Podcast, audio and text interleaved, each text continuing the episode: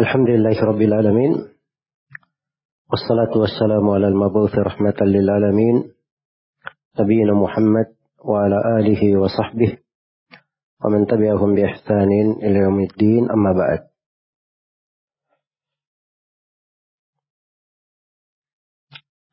Alhamdulillah Pagi hari ini kita kembali berada di majelis tafsir dalam rangkaian kajian tafsir ayat-ayat dari surah Al-Mufassal.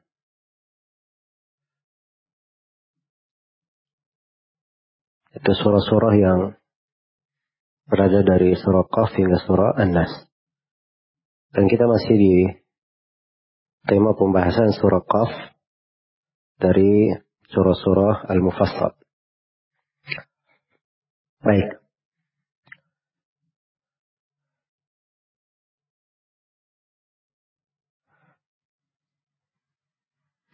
Kemudian di ayat berikutnya, yaitu ayat yang ke yang ingat ya, terakhir kita ayat 16 atau 17. Hah? Walaqad khalaqanal insana sudah. Tak apa kita baca ulang ya. A'udzu billahi minasyaitonir rajim. Walaqad khalaqanal insana wa na'lamu ma tuwaswisu bihi nafsuh wa nahnu aqrabu ilayhi min hablil warid. Ayat yang ke-16. Terjemahan makna ayat Walaqad khalaqanal insana dan sungguh kami telah menciptakan manusia. Kata ada kata lam di situ ya, walaqad. Kalau terjemahannya biasanya sungguh. Tapi lam itu kalau bahasa Arab waki li jawabil qasam. Jadi biasanya ada sumpahnya tidak disebut sebagai suatu penegasan. Tapi biasanya ketika diterjemahkan dikatakan sungguh itu suatu penegasan juga. Sungguh kami telah menciptakan manusia. Al-insan. Maksudnya jenis manusia. Sebab kata al-insan itu bentuk tunggal. Satu ya. Jadi yang dicipta bukan cuma satu manusia. Tapi maksudnya yang dicipta jenis manusia. Nah, itu diterjemahkan, sungguhnya kami telah menciptakan manusia.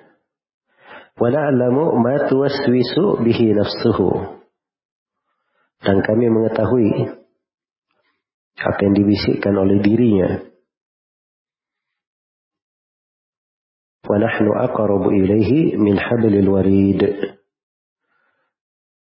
Dan kami lebih dekat kepadanya daripada urat lehernya.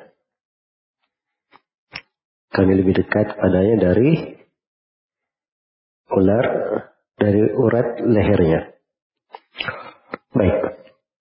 Di tafsir Al-Muyassar dikatakan Walaqad khalaqanal insana dan sungguh kami telah menciptakan manusia wa na'lamu ma tuhadditsu bihi nafsuh. Dan kami mengetahui apa yang dibisikkan oleh dirinya. Iya. Jadi waswasa diartikan pembicaraan jiwa. Jiwa itu kadang ada bisikan-bisikan padanya ada hal-hal yang dia bicarakan. Ya. Itu dimaklum ya, semua dari kita merasakannya. Nah, bisikan-bisikan jiwa ini itu diketahui oleh Allah. Wa nahnu aqrabu ilaihi dan kami lebih dekat kepadanya. Min hablil warid. Hablil warid apa itu al-warid? Diterangkan di sini tafsir Muyassar wa huwa irqun fil unuq muttasilun bil qalbi. Dia suatu urat di leher. Ya. Satu urat di leher bersambung ke hati. Bersambung ke hati. Ya. Baik, lebih dekat dari ular le, urat lehernya. Lebih dekat daripada urat lehernya. Baik. Jadi dikatakan urat ini itu antara uh, tenggorokan dengan dua urat yang bersambung di leher. Nah, di di atasnya lagi atau di antaranya itu yang disebut al-warid namanya. Baik. Jadi kalau ringannya memang diterjemah begitu. Lebih dekat daripada urat lehernya. Baik, di ayat ini satu pembahasan lagi dikatakan di sini wa nahnu aqrabu ilaihi dan kami lebih dekat kepadanya. Kami lebih dekat kepadanya. Iya.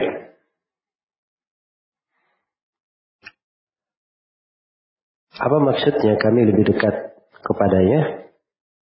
Apa yang dimaksud? Kami adalah Allah Subhanahu wa taala atau kami maksudnya para malaikat. Para malaikat. Itu dua pendapat di kalangan para ulama. Rahimahumallahu taala. Iya. Bagi yang mengatakan kedekatan Allah itu kedekatan artinya kedekatan ilmu. Kedekatan ilmu. Karena dimaklumi bahwa Allah Subhanahu wa taala menyebut dirinya beristiwa di atas arsy Di dalam tujuh ayat Al-Quran. ثم استوى على الأرش dan di surah Taha Ar-Rahmanu alal arsy istawa Ar-Rahman di atas ars beristiwa dan ratusan dalil menunjukkan bahwa Allah maha tinggi di atas langit jadi di atas penafsiran kedekatan Allah maksudnya kedekatan ilmu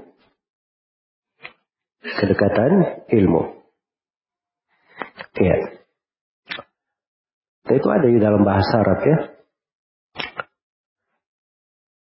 Dan kita juga di penggunaan bahasa Indonesia ada penggunaan itu. Di malam hari misalnya seorang berjalan di bawah sinar purnama, dia berkata, saya berjalan bersama bulan. Bulannya di mana? Di sampingnya? Tidak kan? Tapi di atas. Nah, kebersamaan tidak menunjukkan bercampurnya dan bersatu, berdekatan pada dat.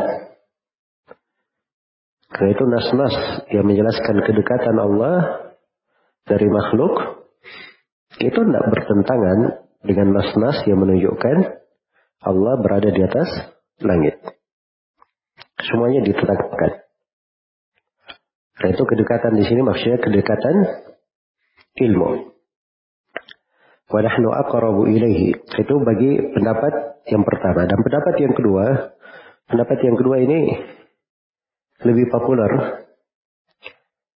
Dan pendapat mayoritas ulama ahli tafsir.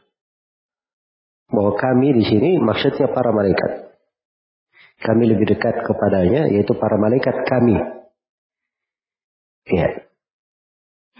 Para malaikat Allah subhanahu wa ta'ala. Baik. Dan itu lebih jelas dengan ayat setelahnya. Karena ayat setelahnya diterangkan bagaimana malaikat berada di kanan dan di kiri manusia itu. Dan juga di ayat yang lain di surah Zukhruf ayat 80 Allah Subhanahu wa taala berfirman am yahsabuna anna la nasma'u sirrahum wa najwahum? Bala wa rusuluna ladaihim yaktubun. Apakah mereka menyangka bahwa kami tidak mendengar rahasia dan bisik-bisik mereka Ya dua rahasia dan apa? Bisik-bisik. Iya. Apakah dia sangka kami tidak mendengarnya? Kalau rahasia itu ucapan, dia ucapkan di dalam dirinya. Lafadznya tidak kedengaran. Tapi kalau bisik-bisik bersuara, tapi hanya dia perdengarkan kepada orang tertentu saja. Nah, itu bedanya. Jadi apakah mereka menyangka kami tidak mendengar bisik-bisik dan rahasia mereka? Bala, bahkan kami mendengarnya. Wa rusuluna yaktubun. Dan para rasul kami, maksudnya para malaikat kami, di sisi mereka menulis. Nah, di sini ayat tegasnya menunjukkan kedekatan siapa? Kedekatan malaikat. Iya. Nah ini jelas dengan ayat yang ke-17 setelahnya kita akan terangkan bagaimana kedekatan malaikat tersebut. Karena itu yang dikuatkan oleh Syekhul Islam dan selainnya bahwa maksudnya di sini wanahnu aqrabu ilaihi kami lebih dekat itu kedekatan apa? para malaikat. Baik. Jadi seperti ini tafsir di tengah para ulama itu tafsir ayat dengan ayat namanya. Iya. Tafsir ayat dengan ayat. Dan itu dimaklumi juga secara bahasa. Dan kita petik dari ayat yang agung ini bagaimana kedekatan Allah Subhanahu wa taala dari makhluknya dan bagaimana seluruh yang dilakukan oleh hamba yang dibisikkan di dalam jiwanya itu semuanya diketahui oleh Allah Subhanahu wa taala. Iya. Nah, itu di dalam sebuah hadis yang diriwayatkan oleh Imam Muslim Rasulullah sallallahu alaihi wasallam bersabda, "Innal ladzi tad'unahu aqrabu ila ahadikum min unuki rahilatihi." Sungguhnya siapa yang kalian berdoa kepadanya, yaitu Allah yang kalian berdoa kepadanya, itu lebih dekat kepada kalian daripada leher unta kendaraannya. Ini juga pembahasan menunjukkan dekatnya Allah Subhanahu wa taala kepada hamba. Ya. Kedekatan di dalam ilmu. Sama dengan ayat wa idza sa'alaka ibadi anni fa inni qarib.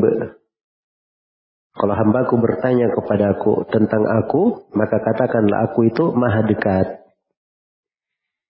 Ujibu da'wat da'i dadaan. Aku mengabulkan doa orang yang berdoa apabila dia berdoa kepadaku. Iya. Sama juga di dalam hadis riwayat Muslim yang lain, aqrabu ma bainal abdi wa baina rabbih wa huwa sajid. Fa'akthiru fihi minad du'a.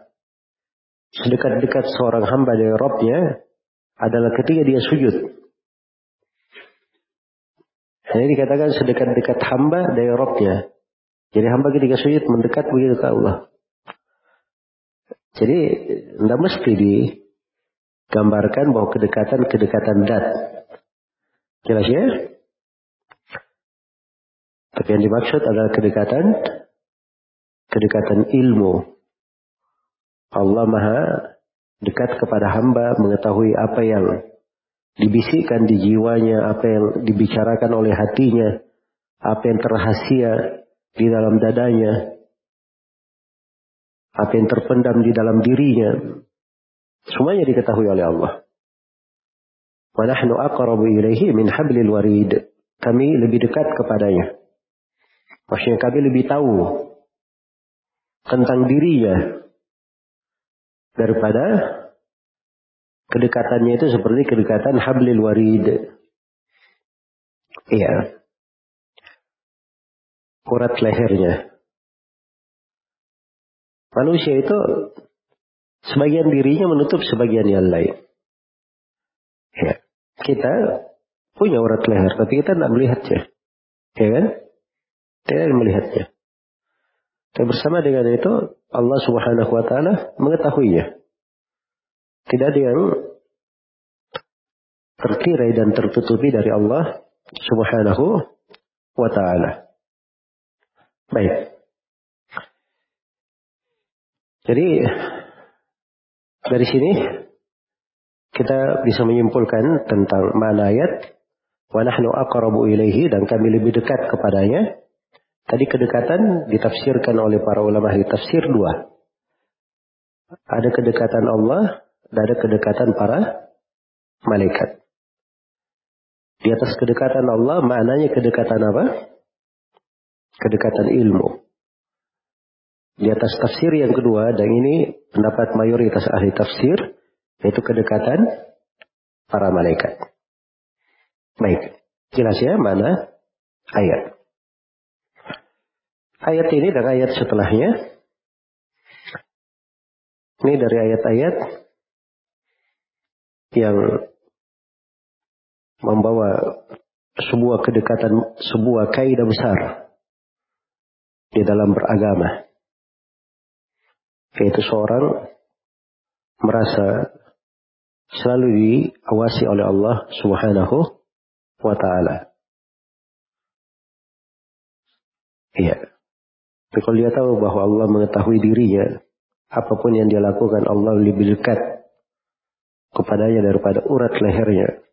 Dan malaikat-malaikat yang mencatat amalannya, segala hal yang keluar darinya dicatat.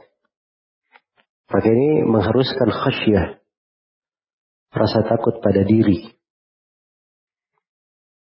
Jangankan berucap, dia lafatkan. Ya, dia niatkan saya harus dia koreksi. Dia niatkan saya harus dia koreksi. Atau dia pikirkan saya harus dia perbaiki. Karena Allah maha mengetahui. Allah maha mengetahui apa yang dibisikkan di dalam jiwanya. Iya. Nah ini juga dari ayat dipahami bahwa bisikan-bisikan dalam jiwa itu bisa bermasalah. Bisa bermasalah. Karena itu disebutkan di sini. Kami mengetahui apa yang dibisikkan oleh jiwanya apa yang dibisikkan oleh jiwa. Kapan dia menjadi masalah apa yang dibisikkan di dalam jiwa? Apabila dia sudah melafatkannya atau mengamalkannya. Iya. Apabila dia sudah melafatkan atau mengamalkannya. Tapi kalau dia baru membisikkan dalam dirinya belum dia kerjakan, maka itu bisa dimaafkan. Ya. Bisa dimaafkan. Karena itu dari sini harus dipahami oleh setiap muslim dan muslimah tentang pentingnya seorang memperhatikan amalan-amalan di dalam hatinya. Iya.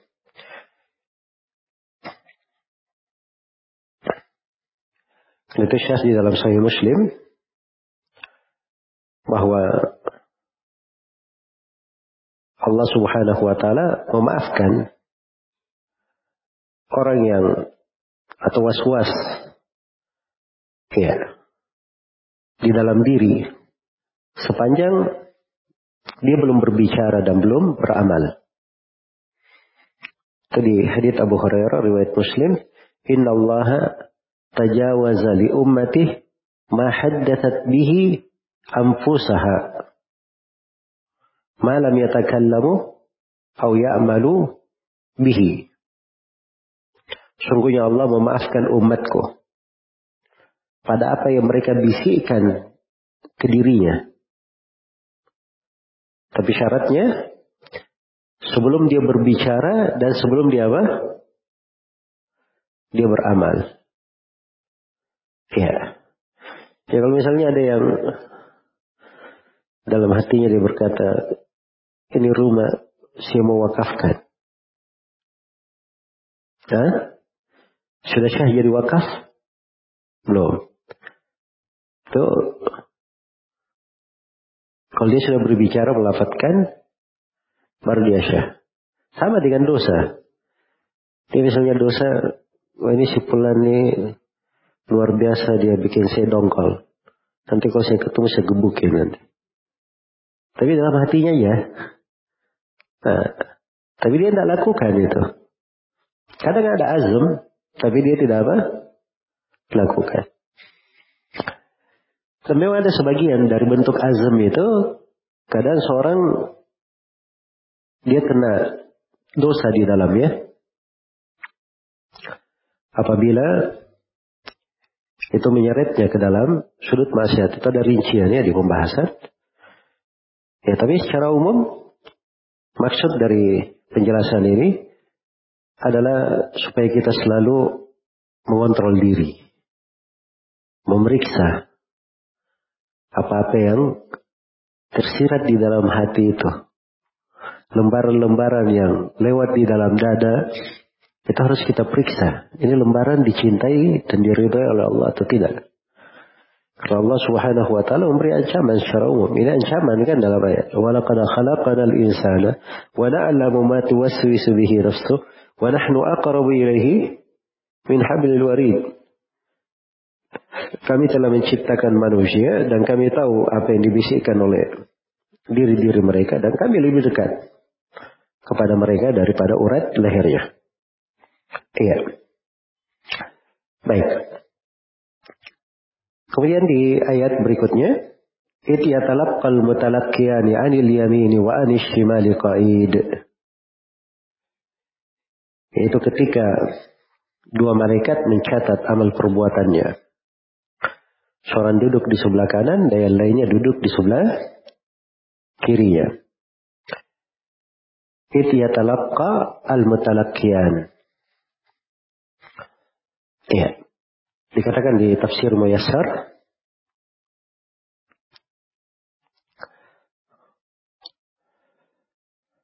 Hina yaktubul malakani al mutarassidani an yaminihi wa an shimalihi a'malahu. Ketika dua malaikat menulis, dua malaikat yang mengawasi itu menulis dari sebelah kanannya dan menulis dari sebelah kirinya. Dia menulis seluruh amalan hamba ini. Falladhi anil yamin yaktubul hasanat. Malaikat yang di sebelah kanan itu menulis kebaikan-kebaikan. Dan malaikat yang di sebelah kiri, Walladhi anis shimal yaktubu sayyiat. Dan malaikat yang di sebelah kiri, dia menulis kejelekan-kejelekan. Iya.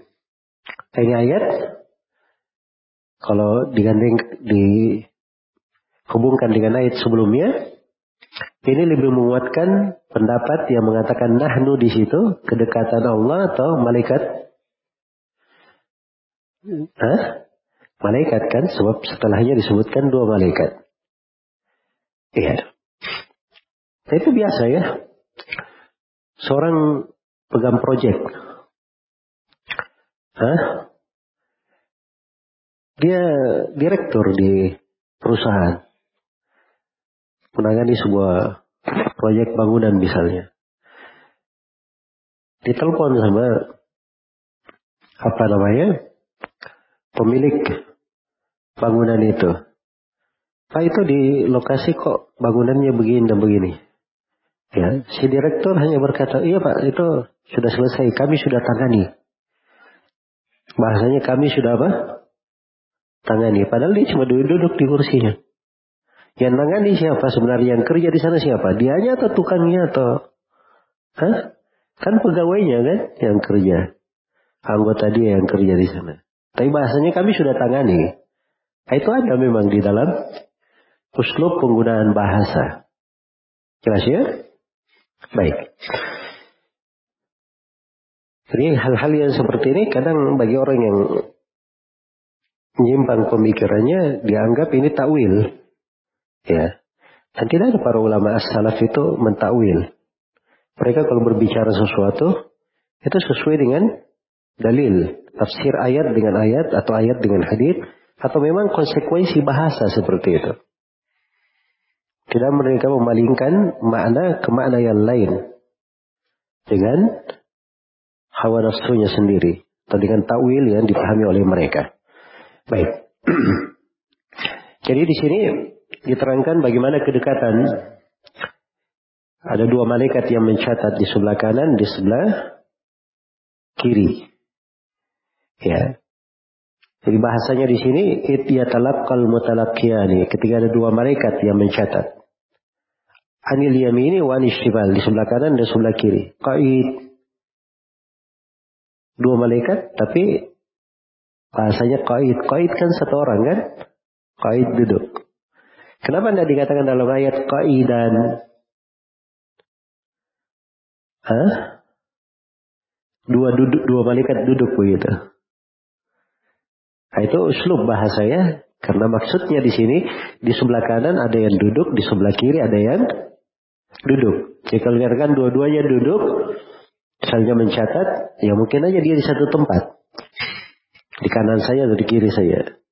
Tapi ketika disebut di satu kanan, satu kiri, nah, maka dibahasakan kait. Iya.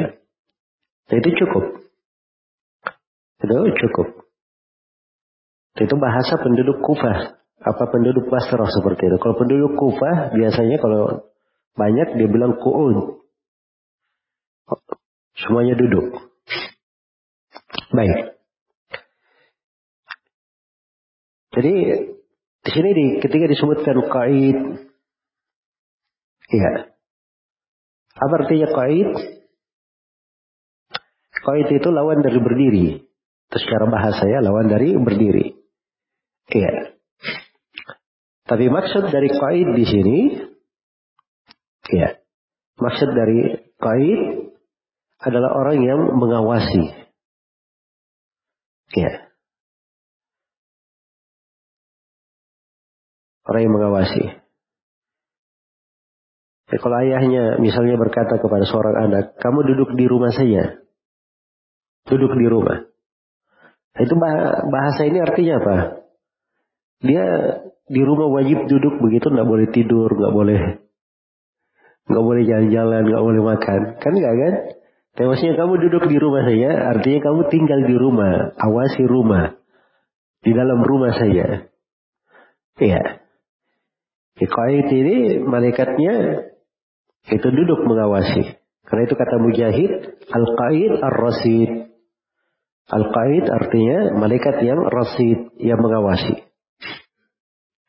Malaikat yang mengawasi. Baik. Jadi ini dua malaikat ya. Mencatat amalan anak Adam. Seluruh amalannya. Satu di sebelah kanan, satu di sebelah kiri. Iya. Nah, ini malaikat bukan sembarangan. Dia duduk mengawasi. Tidak ada kelengahan. Tidak ada keletihan. Terus bersamanya. Terus bersamanya. Iya. Baik. Kemudian dipertegas di ayat setelahnya Bagaimana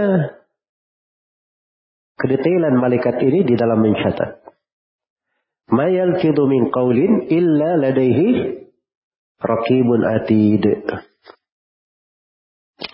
Tidaklah dia mengucapkan suatu ucapan melainkan di dekatnya ada malaikat pengawas yang selalu hadir.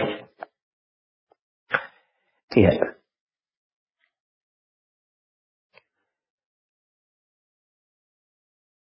Jadi katakan di sini di tafsir Mayassar, Mayal min qawlin, tidaklah dia melafatkan sebuah ucapan, fayatakallamu bihi, dia berbicara dengan ucapan itu, illa ladaihi malakun yarkubu qawlah.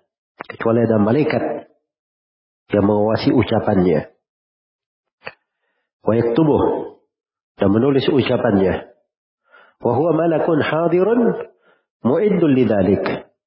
Dan dia adalah malaikat yang hadir di situ. Memang disiapkan atau mu'addul lidalik. Disiapkan untuk itu. Iya. Di rakib, atid, ini bukan apa namanya nama malaikat ya, tapi ini sifat. Ya, ini sifat mereka. Rakib itu artinya hafid. Dia menjaga. Dia mengawasi. Menulis. Atid itu artinya dia hadir. Dia hadir. Selalu bersiap di sisinya.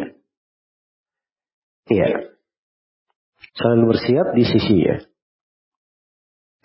Baik. Jadi ini penggambaran tentang kondisi malaikat-malaikat ini. Bagaimana mereka di sisi manusia. Sangat detailnya. Ketika mencatat segala yang dilakukan oleh manusia tersebut. Iya. Tidak ada yang luput.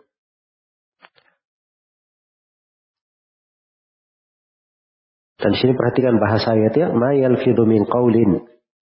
Tidaklah dia melafatkan sebuah ucapan. Qaul di situ datang dalam bentuk nakirah. Di konteks penafian. Iya uh, apa di konteks syarat. Itu memberikan ifadah umum. Iya. Ucapan apa saja. Pasti di sisinya ada malaikat yang rakib. Yang mengawasinya siang dan malam. Tidak pernah berpisah darinya. Atid selalu hadir. Tidak mungkin malaikat ini alfa. Atau diwakilkan kepada orang lain diwakilkan kepada orang lain. Iya. Baik. Tambahir ayat ini menunjukkan bahwa ucapan itu apa pun yang keluar darinya pasti dicatat. Baik maupun jelek. Sampai ucapan sia-sia juga dicatat. Iya. Itu zahirnya. Sampai yang sia-sia juga dicatat. Nanti sia-sia itu dihitung. Masuk ke sia-sia golongan yang mana? Baik atau jelek? Dan sebagian ulama ada yang berkata, yang dicatat tidak. Yang baik dan buruk saja. Yang sia-sia itu tidak dihitung. Tapi pendapat pertama itu lebih kuat ya. Karena ini keumuman di dalam teks ayat. Ma yalfidhu min qawlin. Tidak ada ucapan apa pun. Iya. Tidak ada ucapan apa pun. Kecuali semuanya tercatat. Ada malaikat rakib dan atid yang sifatnya itu selalu mencatatnya, mengawasinya, dan dia selalu hadir di situ, tidak pernah alfa. Iya. Baik. Kata Mujahid, dua malaikat ini mencatat semuanya. Sampai ketika dia merintih pada saat sakit dicatat juga. Iya. Sampai dia ketika merintih juga dicatat. Baik. Karena itu sebagian ulama, subhanallah, kalau disebutkan dia selalu memperbaiki sebagian dari tubuhnya karena dia menganggap ada malaikat yang mencatatnya atau ada malaikat di sekitarnya. Nah, ini bentuk dari muraqabah. Dia menghadirkan. Ya, ini ayat kalau selalu diulangi luar biasa ya. Kayak sudah saya terangkan di pertemuan yang telah lalu, bahwa Nabi Shallallahu Alaihi Wasallam itu banyak mengulangi makna surat Qaf di khutbah Jumat. Iya. Sampai sebagian sahabat menghafal surat Qaf dari mulut Nabi di mana? Di khutbah Jumat. Ummu Salamah menghafal surat Qaf itu dari mulut Nabi di khutbah Jumat. Radiyallahu anha. Iya. Dia tidak hadir Jumat di masjid, tapi dengar dari rumah. Rumahnya di sekitar masjid istri Nabi. Ya kalau misalnya hafal di mimbar Jumat, berarti dibacanya banyak oleh Nabi atau tidak? Selalu diulangi. Nah, di antara ulama ada yang berkata selalu diulangi, dibaca surah Qaf penuh di mimbar Jumat. Tapi sebagian ulama berkata enggak, bukan begitu maksudnya. Tapi kandungan dari makna surah Qaf itu selalu diulangi.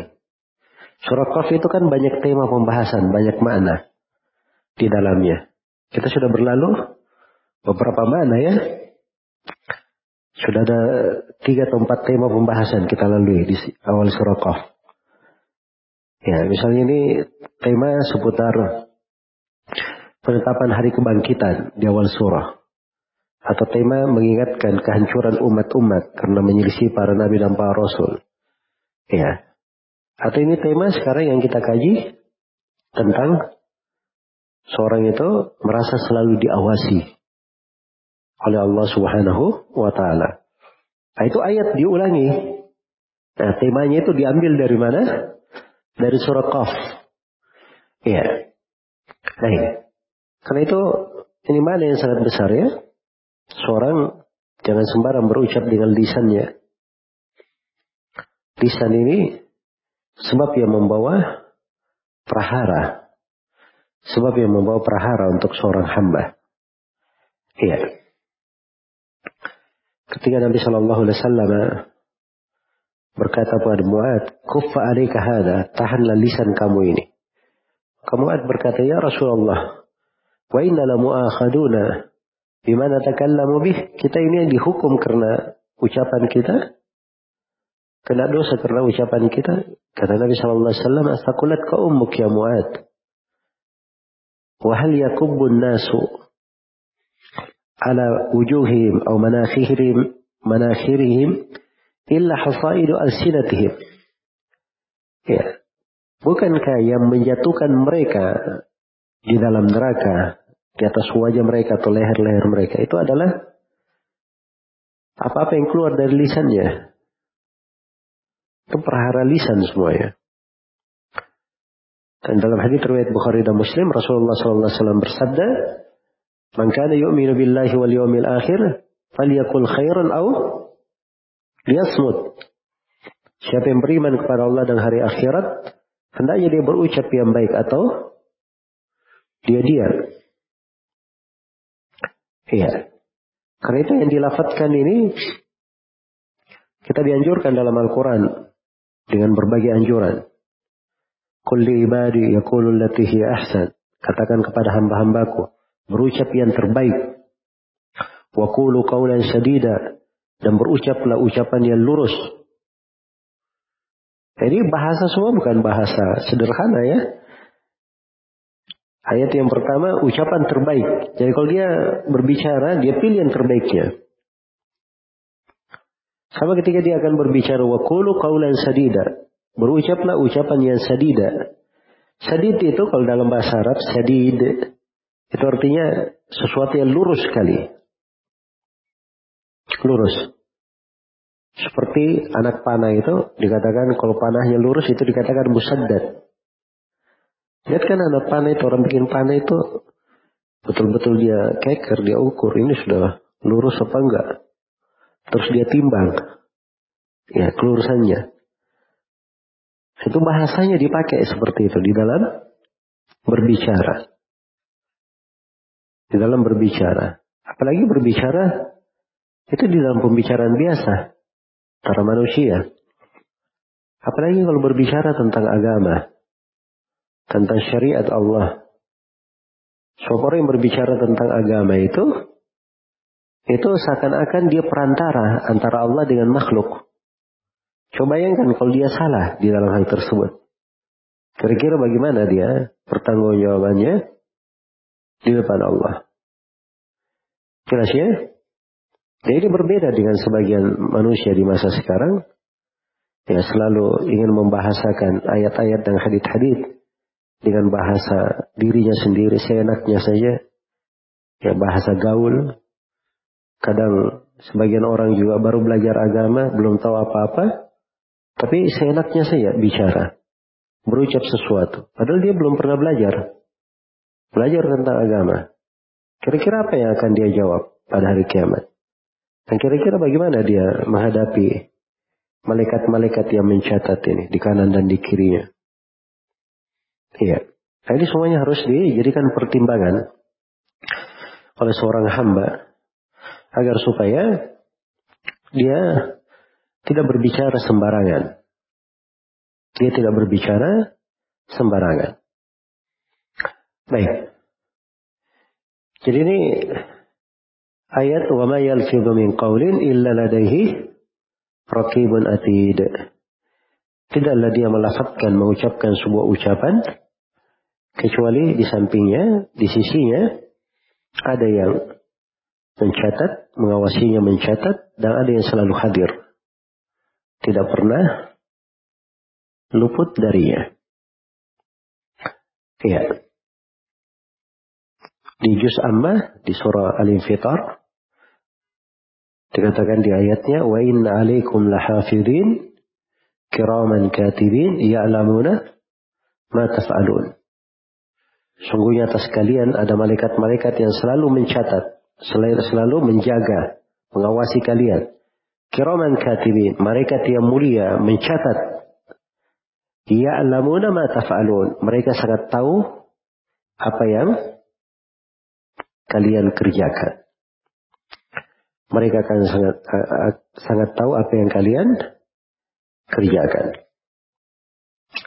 Baik. Terkait dengan ayat-ayat dan hadith-hadith seputar timbangan ucapan yang diucapkan oleh lisan ini banyak sekali ya pembahasannya. Tapi cukuplah ayat-ayat ini sebagai dalil-dalil nasihat-nasihat yang mendalam untuk kita kaidah di dalam kehidupan. Bahwa segala yang dilafatkan itu semuanya akan tercatat, ada hisapnya, ya dan harus dipertanggungjawabkan. Iya. Baik. Disebutkan dari Imam Ahmad rahimahullah. Ya. Disebutkan dari Imam Ahmad rahimahullah. Bahwa beliau ketika beliau sakit. Ada bagian dari sakitnya yang membuat beliau merintih, mengerang. Iya. Nah itu biasa ya kalau orang sakit. Sakit, sakit uh, Gitu ya. Imam Ahmad melakukan hal yang seperti itu. Maka ada sebagian yang hadir dari murid-murid dan tamu-tamu beliau membawakan sebuah asar dari Taus bin Kaisan.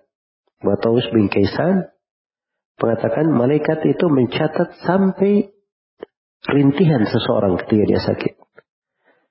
Maka Imam Ahmad setelah mendengarkan asar itu, beliau tidak merintih sampai beliau meninggal. rahimahullah. Jelas ya? Itu detail sekali para as-salaf di dalam menghisap diri mereka. Di dalam berpegang terhadap fikih para ulama memahami ayat-ayat Al-Quran. Baik. Kemudian di ayat setelahnya. Wajahat sakratul mauti bil haqq. Dalika ma kunta minhu tahid. Dan datanglah sakaratul maut dengan sebenar-benarnya. Itulah yang kamu selalu lari darinya. Iya. Itulah yang kamu selalu lari darinya. Itu terjemahan mana ayat. Adapun di tafsir Mayassar dikatakan Wajahat syiddatul mauti wa ghamratuhu bil haqq alladhi la maradda lahu wa la manaf ذلك ما كنت منه أيها الإنسان تهرب وتروب Beliau datanglah dahsyatnya kematian dan cengkeramannya. Ya. Disebutkan di sini dua sifat ya, sakaratul maut dengan syiddah dan gomroh. Ya. Jadi bahasa ada di dalam bahasa Al-Quran. Penjelasan tentang Al-Maut. Misalnya, wala tara idh dhalimuna fi ghamaratil maut. Andai kata engkau melihat orang-orang yang zalim di dalam gamarat, cengkraman-cengkraman kematian. Ya. Ya, kematian itu ada sifatnya. Di sini disifatkan syiddah dan gomrah. Iya. Ada disebutkan sakrah bahasanya ya. Sakratul maut. Tahu sakratul maut asal katanya. Sakra itu dibahasakan orang yang mabuk disebut apa? Sukran, orang yang mabuk. Iya. Kenapa dikatakan sakratul maut kayak mabuk? Karena dahsyatnya kematian itu. Pedihnya kematian, cengkeramannya. Membuat seorang itu tidak tahu lagi apa yang dia pikirkan. Kayak menutupi akalnya. Makanya disebut apa? Sakratul maut. Iya. Maka datanglah sakratul maut. Bil haq Dikatakan di sini bil haq dengan kebenaran yang la maraddalahu, tidak bisa ditolak. Wala manas. Tidak bisa dihindari. Tidak tempat berlari. Iya. Dia bil haq dengan kebenaran. Sebagian ahli tafsir ada yang mengatakan bil haq datang kematian itu sakaratul maut dengan hakikatnya. Iya.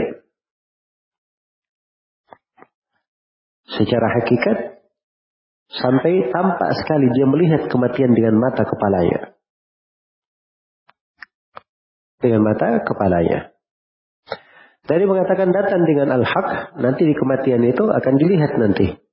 Seorang itu arahnya ke mana? Dia beruntung atau merugi? Itu juga benar ya. Nah orang-orang yang sudah didatangi oleh sakaratul maut itu akan dia lihat tempatnya. Dia beruntung atau dia merugi? Karena itu Nabi Shallallahu Alaihi Wasallam bersabda, "Man ahabba liqa Allah, ahabba Allahu liqa'ah." Barang siapa yang cinta perjumpaan dengan Allah, maka Allah cinta berjumpa dengannya. Ya. Wa man kariha liqa Allah karihallahu liqa'ah. Dan barang siapa yang benci berjumpa dengan Allah, maka Allah akan benci berjumpa dengannya. Itu tadinya Nabi berucap seperti itu dalam hadits Aisyah radhiyallahu anha. Aisyah yang cerdas ini beliau bertanya kepada Nabi, "Ya Nabi Allah, akarahiyatul maut Wahai Nabi Allah, apa yang dimaksud takut mati? Fakulluna nakrahul maut. Semua dari kita tidak senang kematian. Benci kematian. Fakala maka Nabi Shallallahu Alaihi Wasallam bersabda, "Laisa kadalik." Bukan seperti itu. Walakin al-mu'min ila busyira bi rahmatillah wa ridwanihi wa jannatih ahabba liqa Allah. Tapi seorang mukmin kalau sudah datangi sakaratul maut itu maka dia pun diberi kabar gembira dengan rahmat Allah, riba Allah, diberi kabar gembira dengan sorga. Maka dia pun cinta berjumpa dengan Allah. Wa innal kafir idza busyira bi adabillahi wa sakhatih. Dan orang kafir apabila diberi kabar gembira dengan adab dan siksaan kemurkaan Allah, maka dia benci berjumpa dengan Allah. Maka Allah juga benci berjumpa dengannya. Jelas ya? Jadi penafsiran yang kedua bil haq artinya dengan kebenaran. Ditetapkan siapa yang beruntung, siapa yang merugi. Nah ini juga penafsiran benar ya. Penafsiran benar. Baik. Jadi tafsirkan di sini dua. Tafsiran yang pertama bil haq datang dengan hakikatnya tanpa dia melihat kematian itu. Dan dia mengatakan bil haq Artinya akan tampak jelas siapa di antara mereka yang beruntung dan siapa di antara mereka yang merugi.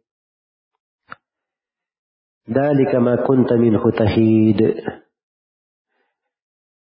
Di tafsir Mayasir dikatakan, Dalika ma kunta minhu ayuhal insan tahrabu wa tarubu. Itulah kematian yang kamu wahai manusia selalu lari dan menghindar darinya. Selalu lari dan menghindar darinya. Itu dari kata hada. Hada itu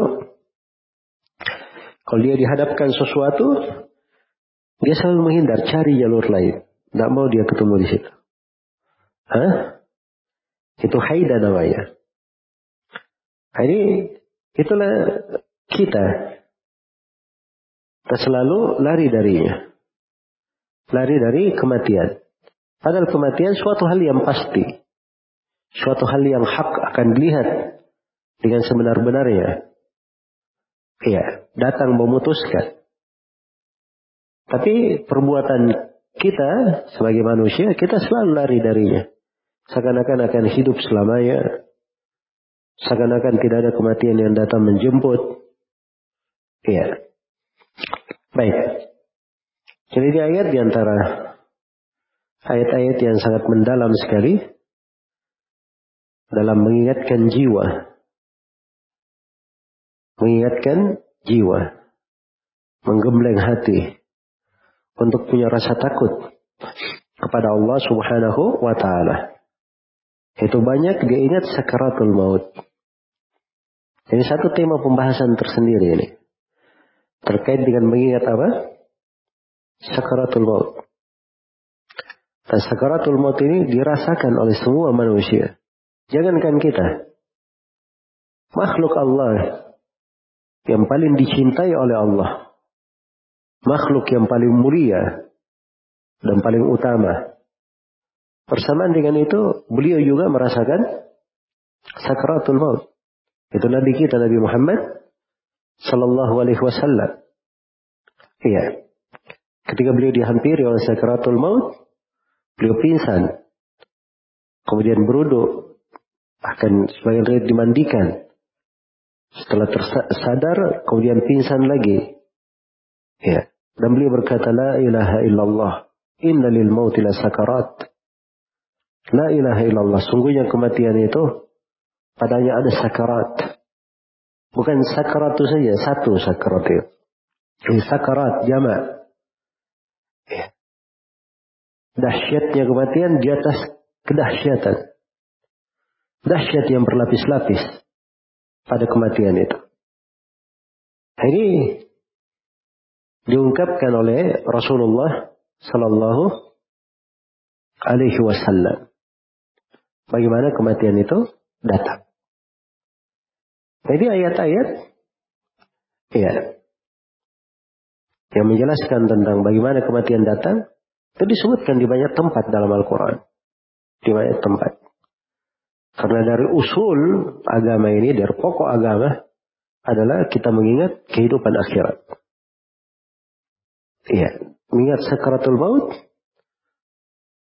yang merupakan akhir dari kehidupan dunia ini, dan itu adalah awal untuk perjalanan kita ke negeri akhirat. Ini hal yang diingatkan di banyak tempat dengan berbagai konteks. Karena diingatkan secara umum kepada manusia kalla idza balagha taraqi wa qila man raq sekali-sekali tidak ketiga ruh itu sudah sampai di tenggorokan katakan siapa yang bisa merukyah siapa yang bisa mengobati itu dahsyatnya kematian Wadhanna annahu al-firaq dan dia sudah yakin itu perpisahan. Tidak ada lagi yang bisa mengobatinya. Itu perpisahan. Wal saqu. Bertemu betis dengan betis. Dia sudah membujur, kaku. Nah, itu kondisi diingatkan supaya seorang itu ada hal yang selalu dia ingat di dalam kehidupannya. Iya. Bahwa ini saat akan dia temui. Kematian tidak bisa dihindari. Tidak bisa dia lari darinya. Maka untuk hari yang dahsyat itu, dia harus ada persiapan. Harus ada persiapan. Baik, oke ini dari pokok yang diingatkan di dalam surah yang agung ini. Wajahat sakratul mauti bil haq. Dalika ma kunta minhu tahid. Dan datanglah kematian. Iya. Sakratul maut. Dengan kebenaran yang membuat kamu yakin akan kematian itu melihatnya. Dalika ma kunta minhu tahid. Inilah yang tadinya kamu itu selalu lari darinya. Iya. Padahal kalau kematian itu datang, kamu tidak bisa lari, tidak bisa menghindar. Tidak bisa menghindar. Baik. Kemudian di sini dikatakan dalika ma kunta, itulah yang kamu. Kamu ini siapa? Arah pembicaraan ke siapa? Sudah diterangkan di tafsir Muyassar ya bahwa kamu adalah siapa? Manusia semuanya. Dan sebagian ulama yang berkata kamu maksudnya orang kafir. Tidak ada yang mengatakan selain daripada itu. Tapi zahir ayat yang benarnya ini kembali kepada manusia dari sudut dia manusia. Semuanya kan ayat itu. Jelas ya? Mumin maupun kafir. Karena mumin juga kadang ada bentuk dia lari dari kematian. Dia tidak sadar bahwa kematian mungkin akan datang tidak berbekal yang baik. Dia kadang jatuh dalam dosa, seakan-akan dia akan hidup selama-lamanya. Padahal kematian akan datang dan kematian akan menjemputnya. Iya. Nasallallahu alaihi wassalam. Baik. Jadi sudah dibuka di sini pembahasan tentang bagaimana kematian itu datang. Dan diingatkan bahwa kematian itu banyak orang yang lari darinya. Iya. Banyak orang yang lari darinya.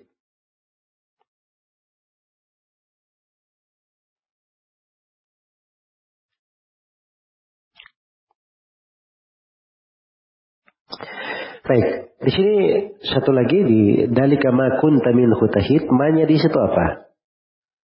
Ini terkait dengan menerjemahkan ayat ya. Sebagian ulama yang mengatakan ma di sini bermana mausula alladhi. Ya. Jadi kematian ini inilah yang kamu lari darinya. Kematian ini yang kamu menjauh darinya. Dan ada di antara ulama yang mengatakan bahwa ma di sini bermana nafia. Penafian. Jadi dalika kematian ini yang kamu tidak akan mampu lari darinya. Kamu tidak akan apa? mampu lari darinya. Ya, dari sudut mana hasilnya semuanya sama. Jelas ya? Tapi memberikan mana apa? Sebagian manusia kadang lari dari kematian. Dan mana yang kedua, kematian itu tidak ada yang bisa lari darinya. Aina man takunu yudrikkumul maut walau kuntum fi burujim musyayyada. Di mana pun kalian berada, kalian akan dijemput oleh kematian. Walaupun kalian berada di benteng yang sangat kukuh. Iya. Qul innal mauta alladhi tafirruna minhu fa innahu mulaqikum. Katakanlah sesungguhnya kematian yang kalian lari darinya.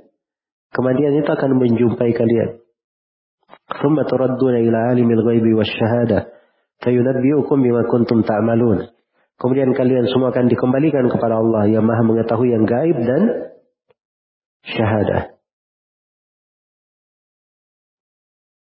Maha mengetahui yang tersembunyi dan yang tampak.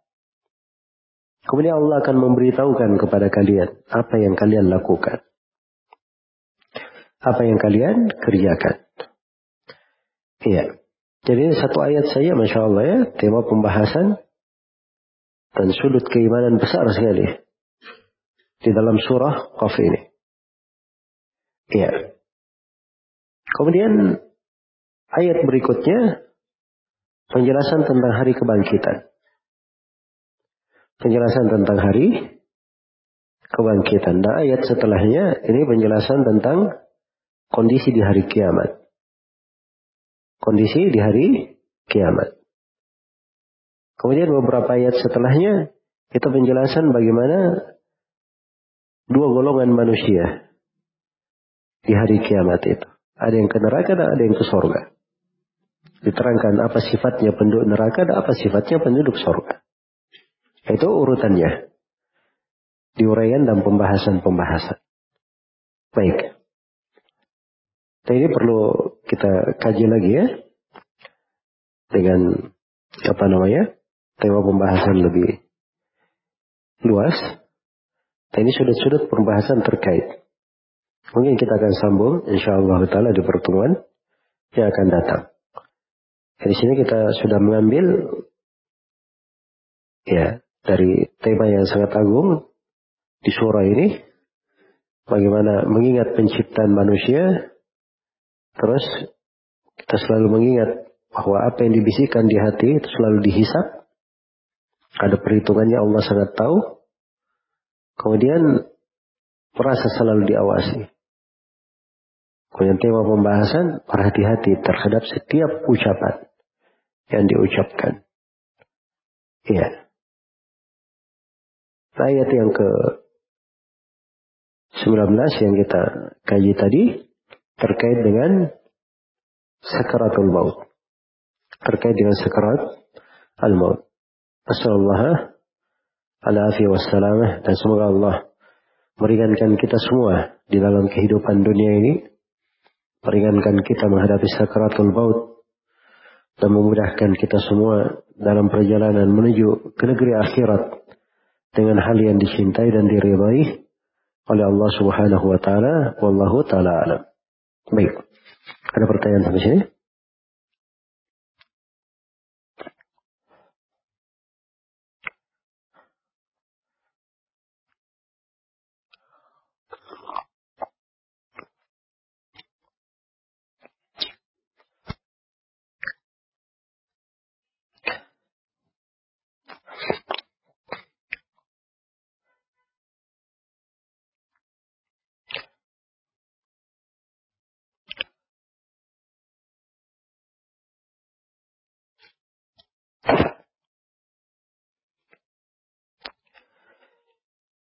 Apa yang dimaksud an-nas sama dengan ar-ruh. Sehingga keduanya bisa diterjemahkan ruh atau jiwa. Ya bisa ya, nas itu bisa bermakna ruh. Jelas ya? Dan ruh juga ada penggunaan-penggunaan lain. Tergantung konteksnya di mana disebutkan. Konteksnya. Ya, kalau misalnya ayat kullu nafsin da'iqatul maut, setiap jiwa merasakan kematian, Ya, artinya kalau kematian ruhnya dicabut, keluar dari ruh. Jelas ya? Baik. Kata al-qalb diterjemahkan dengan hati. Apakah maksudnya berbentuk organ hati, liver atau organ jantung yang mau darah? Nah, ini nggak terlalu penting ya. Pembahasan. Hati itu kadang dibahasakan terkait dengan suatu organ, kadang dibahasakan suatu mana. Kadang dibahasakan suatu mana. Baik. Dan membaca nas-nas Al-Quran dan Hadis itu kita harus lihat posisinya digunakan di sudut mana. Iya, itu yang penting. Jadi kalau membahasnya hati itu yang dimaksud apakah, apakah livernya atau organ jantung yang memompa darah itu pembahasan-pembahasan dan manfaatnya dibahas. Jelas ya, ada sih lihat orang-orang yang bahas itu ribut yang mana yang dimaksud hati. Ya ujung-ujungnya kamu itu hatimu bagaimana, bersih apa tidak? Nah, itu kan yang perlu dibahas. Bagaimana cara membersihkan hati? Nah, itu pembahasannya dalam Al-Quran dan Sunnah Rasulullah SAW. Dan usah terlalu sibuk. Dia jantung atau levernya? nah, itu kan tidak ada manfaat di belakangnya. Baik.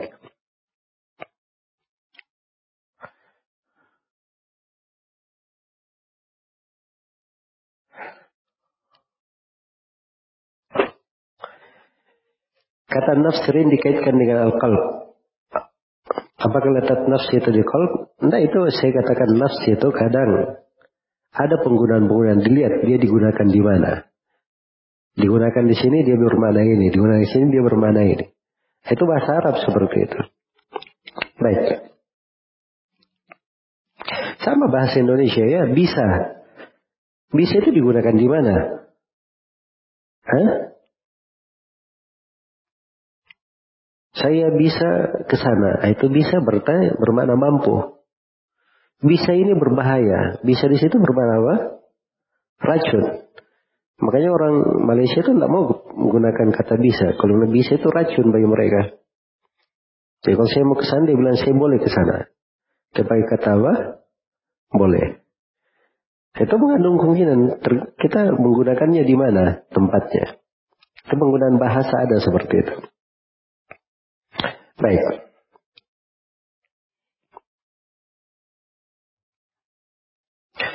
Apakah seorang yang semakin merindukan apa yang di sisi Allah karena merasa dunia memiliki berbagai cobaan, tetapi dia berusaha untuk terus bersabar, tergolong bosan hidup atau cinta perjumpaan dengan Allah? Ya tergantung ya. Tergantung apa yang mendominasinya. Kalau dia merasa terlalu berat kehidupan dunia, dia rindu berjumpa dengan Allah, itu mungkin aja ada mana bosan hidup.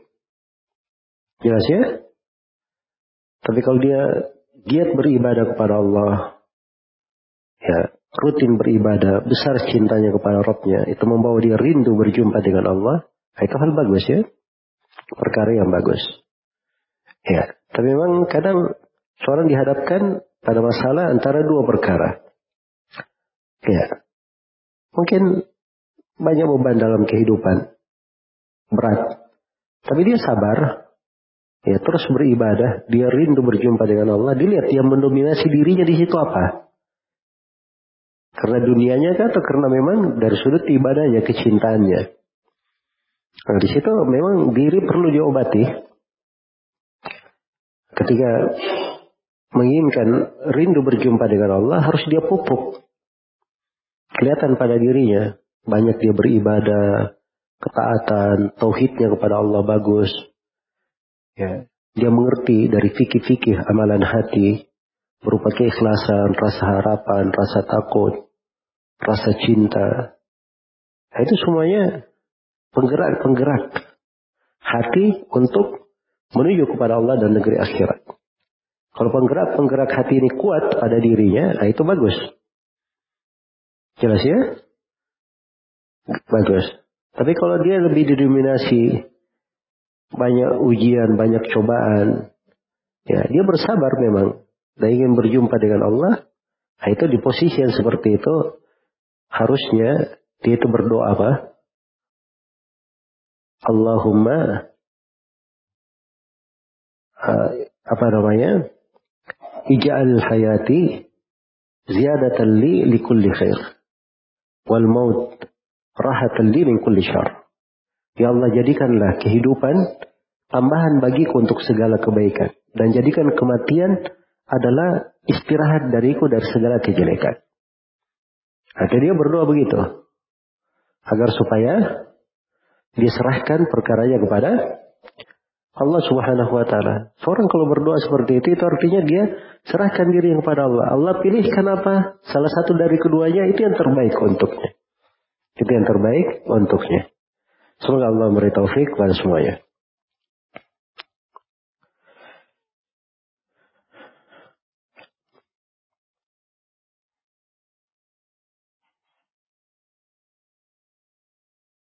Bagaimana dengan bisikan diri untuk ujub, ria yang kita tepis di hati? Tidak ditelantarkan apakah berbahaya? Kalau dia muncul saja cuman bisikan, dia tepis itu nggak ada masalah. Tapi kalau sudah di dalam dirinya, sudah berperahara di dalam dirinya, berkecamuk, ya berniat dengan sungguh-sungguh, nah itu kadang masalah ya bagi seseorang. Iya. Dia masalah bagi seseorang. Karena itu dikatakan tidak hamma bisayyi'atin kutibat alaihi khati'ah.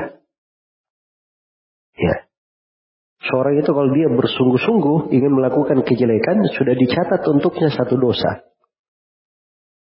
Tapi kalau dia bersungguh-sungguh berbuat kebaikan dicatat untuknya sepuluh kebaikan. Nah, ini masih dalam niat ini batasan niat, tapi ada ham, azm, kesungguhan.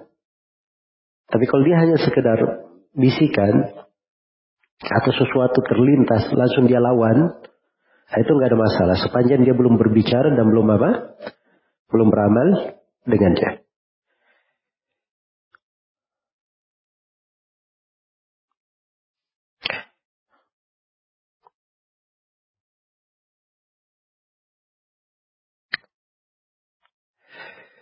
Bisikan ini bukan hanya mengganggu sekali, tapi seorang uh, sering dan dia selalu apa namanya ingin mengusirnya tapi sulit. Saya khawatir apakah saya ini munafik? Enggak ya, dalam hal yang seperti ini, kalau seorang merasakan sedih ada hal yang seperti itu, selalu dia lawan, itu ciri baik ya, menunjukkan bahwa ada kebaikan di dalam hatinya. Dia ingin menghilangkan, membebaskan dirinya dari hal yang seperti itu. Jelas ya? Bisikan itu kadang kuat pada diri. Kenapa kuat pada diri? Karena kekosongan pada dirinya lebih mendominasi. Iya. Tapi kalau bisikan itu masuk ke dalam suatu jiwa, yang jiwa ini dipenuhi dengan banyak hal, itu biasanya bisikan itu tidak lama. Lewat tidak ada ruangan, pergi. Jelas ya? Bisikan itu bisa masuk ke hati. Kalau di hati itu ada ruangan. Ya. Begitu dia masuk, oh, banyak lapang dalam hati. Banyak ruangan. Nah, bercokol dia di situ bisikannya. Jelas ya? Tapi kalau dia masuk ke hati, dia dapati hati itu penuh. Di sana ada rak cinta kepada Allah, rak ikhlas, rasa takut, ini berbagai ibadah di dalam hatinya. Tidak ada tempat untuk dia menetap. Pergi bisikan itu. Jelas ya? Tergantung apa ya. Hatinya dia penuhi dengan apa. Nah, itu pentingnya belajar dan menuntut ilmu syariat. Ya sekedar seorang hadir di majelis ilmu, dia duduk saja. Walaupun seluruh yang dia catat itu tidak belum dia kuasai, tapi pernah lewat mewarnai hatinya, itu memberi pengaruh dalam kehidupan. Jelas ya? Baru-baru dengan dalam kehidupan. Sama dengan orang yang kesehariannya misalnya senangnya baca-baca berita, berita, berita terus ini kita berbicara yang mubah-mubah saja dulu ya. Perkara yang sifatnya boleh saja. Berita, berita terus. Pasti itu berpengaruh di hatinya. Jelas ya? Berpengaruh di hatinya. Dan kadang itu berpengaruh di dalam sikap-sikap kalau dia tidak punya kekuatan ilmu. Nah itu kata sebagian as-salaf, ketika di masa fitnah, katanya saya tujuh tahun.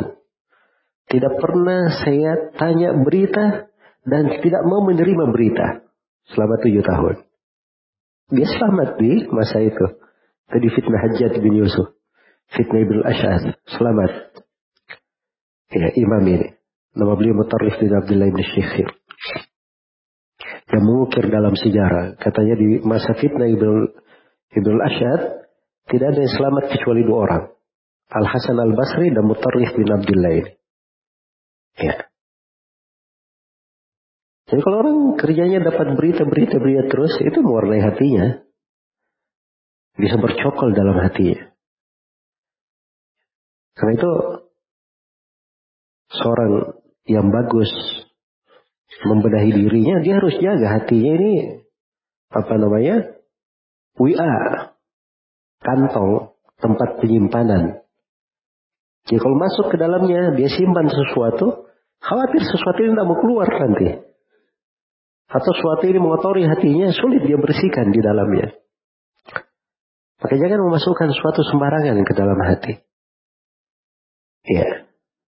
Ini kita berbicara perkara yang mubah saja, baca-baca berita. Apalagi kalau dia baca masalah fitnah, itu bukan mubah itu. Semasuk ke makruh atau haram. Apalagi kalau yang dia lihat adalah hal-hal yang diharamkan. Jelas ya? Hal-hal yang diharamkan. Makanya paling indah itu hati selalu dimakmurkan dengan hal yang bermanfaat. Paling tidak dalam satu hari ada ayat Al-Quran yang dia baca. Dia baca terjemahannya, baca tafsirnya. Berbekas di hatinya. Baca. Tiap hari ada seperti itu. Ketika dia baca dikir paginya, dikir sorenya, dia hayati maknanya. Nah, itu berpengaruh di hati. Berpengaruh di hati. Kalau cuma baca dikir pagi sore, tapi tidak dia renungi maknanya. Tidak dia minta dengan sungguh-sungguh kandungannya kepada Allah. Nah, ini mungkin yang menyebabkan kita merasa kenapa dikir-dikir ini kurang bermanfaat bagi saya. Nah, karena kondisi hati kita memang senam penuh.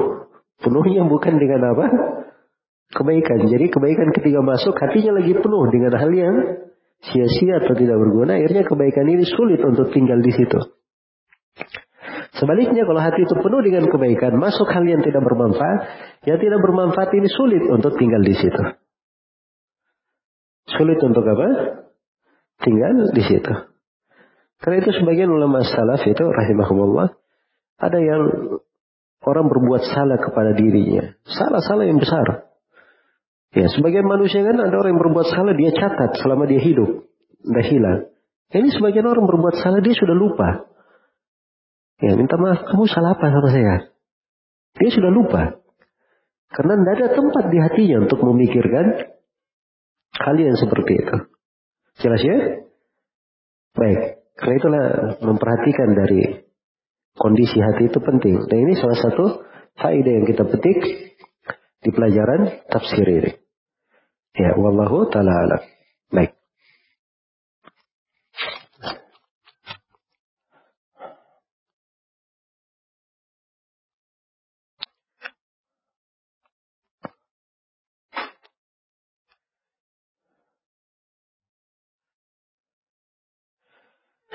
Bagaimana cara atau kiat-kiat menumbuhkan keyakinan kita kepada Allah agar kita yakin dengan janji-janji Allah dan yakin dengan pengawasan Allah. Karena saya merasa pengetahuan saya bahwa Allah Maha mengawasi itu belum mampu mengontrol diri saya dari hal-hal yang dilarang. Ya beda ya antara pengetahuan dengan sesuatu yang sudah membekas di hati. Karena itu ada orang yang disesatkan, dia punya ilmu tapi tetap disesatkan. Allahu ala ilm. Allah sesatkan dia di atas ilmu. Punya pengetahuan tapi disesatkan. Yang maksud saya pengetahuan itu suatu sudut. Pengaruh dari pengetahuan ke hati itu sudut lain. Itu sudut lain. Iya. Dan memang memberi pengaruh ke hati harus ada ilmu. Bagaimana dia memberi pengaruh ke hatinya kalau dia tidak pernah belajar? Tidak, tidak pernah apa? Belajar. Maka kiat yang paling bagusnya adalah mempelajari ilmu tauhid dan ilmu akidah. Itu kiat yang paling bagus. Tidak ada lebih indah daripada itu. Lebih dahsyat. Makanya anak-anak muda di kalangan para sahabat itu masih kecil. Itu pendidikannya Nabi. Kata Jarir bin Abdullah, "Fata'allamna al-iman qabla an nata'allam al-Qur'an." Kami belajar iman sebelum belajar Al-Qur'an. Jadi sebelum belajar Al-Quran, belajar apa? Iman dulu. Iman ini yang memang membentuk singgah sana di dalam hati. Iya. Kalau saya sudah belajar iman, setelah itu belajar Al-Quran, ya kata itu kata Jarir, "Tsumma ta'allamna Al-Quran." Setelah setelah itu kami pelajari Al-Quran, fasdatna bihi imana, maka kami pun bertambah keimanan. Dia belajar iman sebelum belajar Quran. Begitu belajar Al-Quran, dia bertambah keimanan. Bertambah keimanan. Iya. Makanya seorang guru itu penasehat bagi muridnya, dia pasti akan mengajari muridnya banyak di pembahasan akidah. Dia belajar mengajar fikih juga, kalau lewat pembahasan-pembahasan akidah akan dia ingatkan. Sebab itu pokok yang paling bermanfaat untuk seseorang mengontrol hatinya. Makanya jangan putus-putus mempelajari ilmu akidah. Sudah pelajari dia ulangi lagi, ulangi. Ya, dia renungi supaya meresap dengan sangat kuat di dalam hati. Nah, kemudian kiat berikutnya dia dalami Al-Quran dan hadis Rasulullah Sallallahu Alaihi Wasallam. Banyak tadabbur Al-Quran. Perhatikan kandungannya. Iya. Apalagi kalau ada pelajaran-pelajaran tafsir ayat-ayat Al-Quran. Nah, itu apa namanya? Harusnya dia lebih serius lagi untuk datang. Tapi subhanallah manusia itu memang tabiatnya seperti itu. Dia senangnya itu pada hal-hal yang jiwanya condong ke sana. Iya. Jiwanya condong ke sana. Ada seorang sahabat yang beliau datang mengunjungi sebuah kota. Diminta memberi pelajaran. Nah, ini sahabat Nabi ini. Orang-orang dengar, sahabat Nabi datang di satu masjid. Penuh masjidnya. Iya. Penuh masjidnya. Kemudian sahabat ini mulai membuka tafsir surah Yusuf. Ya mulai kabur satu-satu. Sampai masjid itu sedikit. Nah, itu tabiat manusia seperti itu. Kadang dia tahu ini hebat. Bagus ini. Taklim, ilmu agama. Ustadznya juga baik. Tapi begitu lihat temanya. Aduh, kayaknya kurang cocok. Jelas ya? Makanya kalau lihat ya, untuk melihat aja. Kajian-kajian tematik itu lebih banyak yang hadir daripada kajian-kajian rutin. Betul atau tidak? Nah itu tabiat manusia seperti itu. Tapi kalau dia penuntut ilmu benaran, nah seperti itu penuntut ilmu. Penuntut ilmu itu jiwanya seperti para sahabat itu. Betul-betul mendalam dia belajar. Iya. Dan dia memang haus pada hal yang sifatnya lebih terperinci. Yang menguatkan pondasi di dalam hatinya. Ya beda dengan yang sifatnya tematik-tematik. Itu kadang orang-orang datang jiwanya lagi galau, lagi banyak kesedihan, perlu hiburan-hiburan. Nah itu tematik, kasih tematik. Jelas ya? Tapi kalau masuk di dalam tahsil ilmi, membangun suasana hati yang bagus, harus ditempuh jalur yang benar. Itu memang harus belajar. Dan itu dia belajar dengan baik, di awal kehidupannya, itu berpengaruh sampai akhir hayatnya berpengaruh sampai akhir hayatnya biidnillah. Iya. Baik itu dua kiat ya untuk apa namanya mempelajari ilmu akidah dan banyak tadabbur Al-Quran dan hadits Rasulullah Shallallahu Alaihi Wasallam. Bagaimana tingkatan seorang dalam tadabbur Al-Quran? Iya. Baik.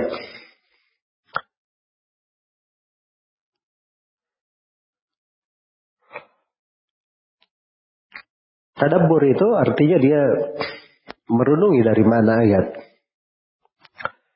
Dan itu dibangun di atas pondasi-pondasi. Ya, dibangun di atas pondasi-pondasi. Yang pertama dia harus paham dulu ayat ini dari sudut penafsiran ahli tafsir. Kemudian yang kedua dia pahami ayat tersebut dari sudut ilmu bahasa. Ilmu bahasa Arab. Iya. Kemudian lebih luas lagi dia mendalaminya, tadabur terhadap ayat. Apabila semakin luas fikihnya di dalam agama. Semakin luas fikihnya di dalam apa? Agama.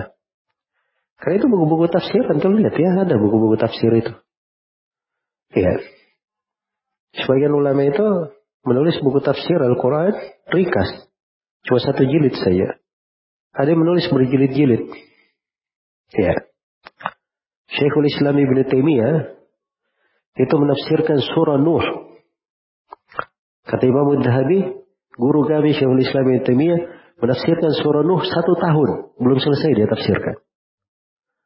Kira-kira anda bisa pikir apa yang dibicarakan oleh Ibn Taimiyah pada satu surah yang cuma satu halaman setengah. Jelas ya? Apa yang beliau bicarakan di situ? Itulah kedalaman.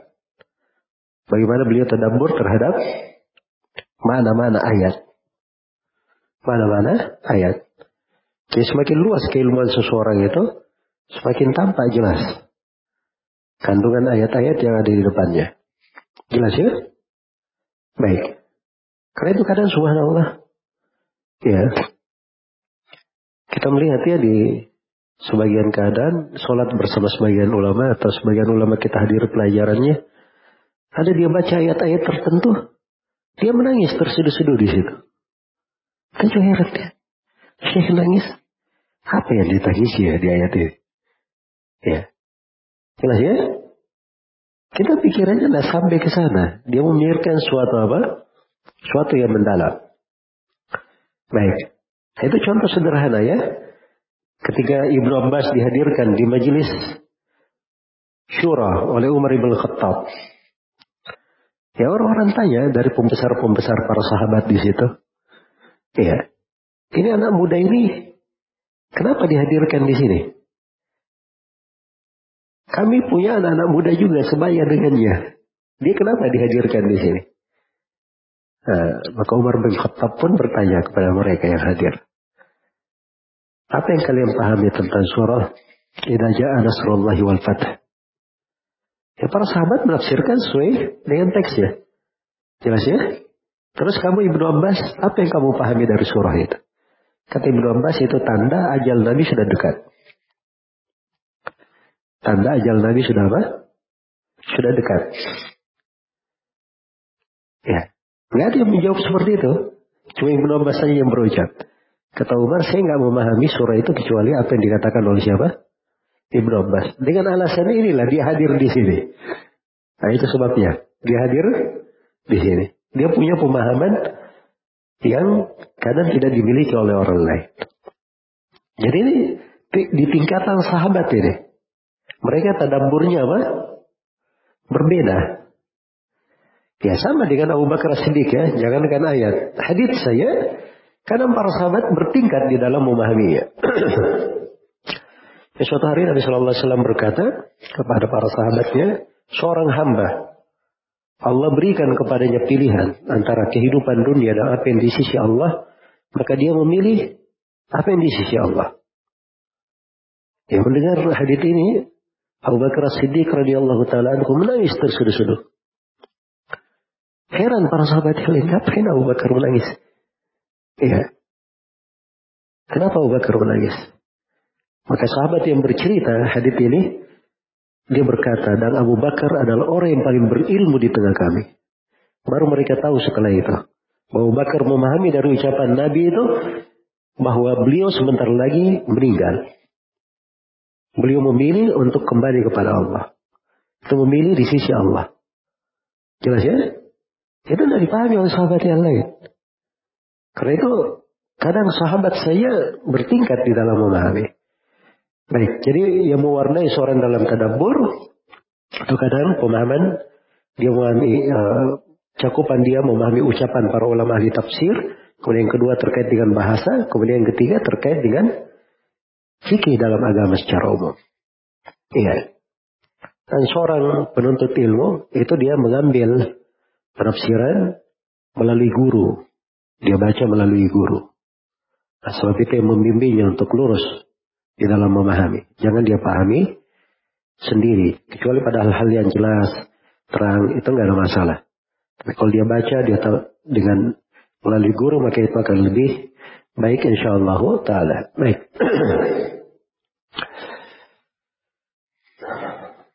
Hadith lakinu wa utakum la ilaha illallah. Bagaimana derajat hadith ini? Bagaimana cara pengamalannya? Hadithnya sahih ya. Hadithnya sahih. Ditalkin dengan la ilaha illallah artinya diperdengarkan la ilaha illallah. Ketika dia mau meninggal, ya, maka diperdengarkan di, di sisinya la ilaha illallah. Atau dikatakan ucapkan la ilaha illallah. Atau dibimbing la ilaha illallah. Itu makna talqin. Apa benar saat sekaratul maut manusia bisa melihat jin dan syaitan? Ya kalau masalah bisa melihat, semuanya bisa aja ya. Ya dan di sakaratul maut itu memang kita perlu tahbid, keteguhan. Karena banyak fitnah. Ya. Syaitan dan jin mungkin saja mengganggu karena mereka menghendaki menyesatkan manusia. Itu ada kemungkinan. Makanya kita cari sebab penuguhan di sakaratul maut. Nah, sebab penumbuhan yang paling pokok itu adalah tauhid. Nah, itu dikatakan dalam Al-Quran, Yuthabbitullahu alladhina amanu bil qawli thabit fil hayati dunya fil akhir. Orang-orang yang beriman itu, ini beriman maksudnya orang yang bertauhid. Itu diteguhkan dengan al-qaul thabit Al-qaul thabit ucapan yang tegar, teguh. Itu ditafsirkan dengan la ilaha illallah. Iya. Di sepanjang dia kuat dalam hal itu, dia pahami maknanya, selalu dia pelajari, dia amalkan dalam hidupnya, dia bela kalimat la ilaha illallah. Ya. Maka itu dari sebab yang akan menubuhkannya. Baik. Apa benar surah Yasin bisa meringankan sekaratul maut? Ada haditnya, tapi haditnya lemah. Ada haditnya, tapi haditnya lemah. Dan kaidah umumnya, seperti yang dikatakan oleh Imam Ad-Darqutni, tidak ada hadis yang kuat tentang keutamaan surah Yasin. Semuanya adalah hadith yang lemah dari sudut periwayatan. Wallahu ta'ala alam. Baik, ini mungkin yang bisa dikaji ya untuk pertemuan di kali ini. Saya mohon maaf atas segala macam kekurangan. Subhanakallahumma wa bihamdik. Asyadu an la ilaha illa anta astagfirullah wa atubu ilaik. Walhamdulillahi rabbil alamin. Assalamualaikum warahmatullahi wabarakatuh.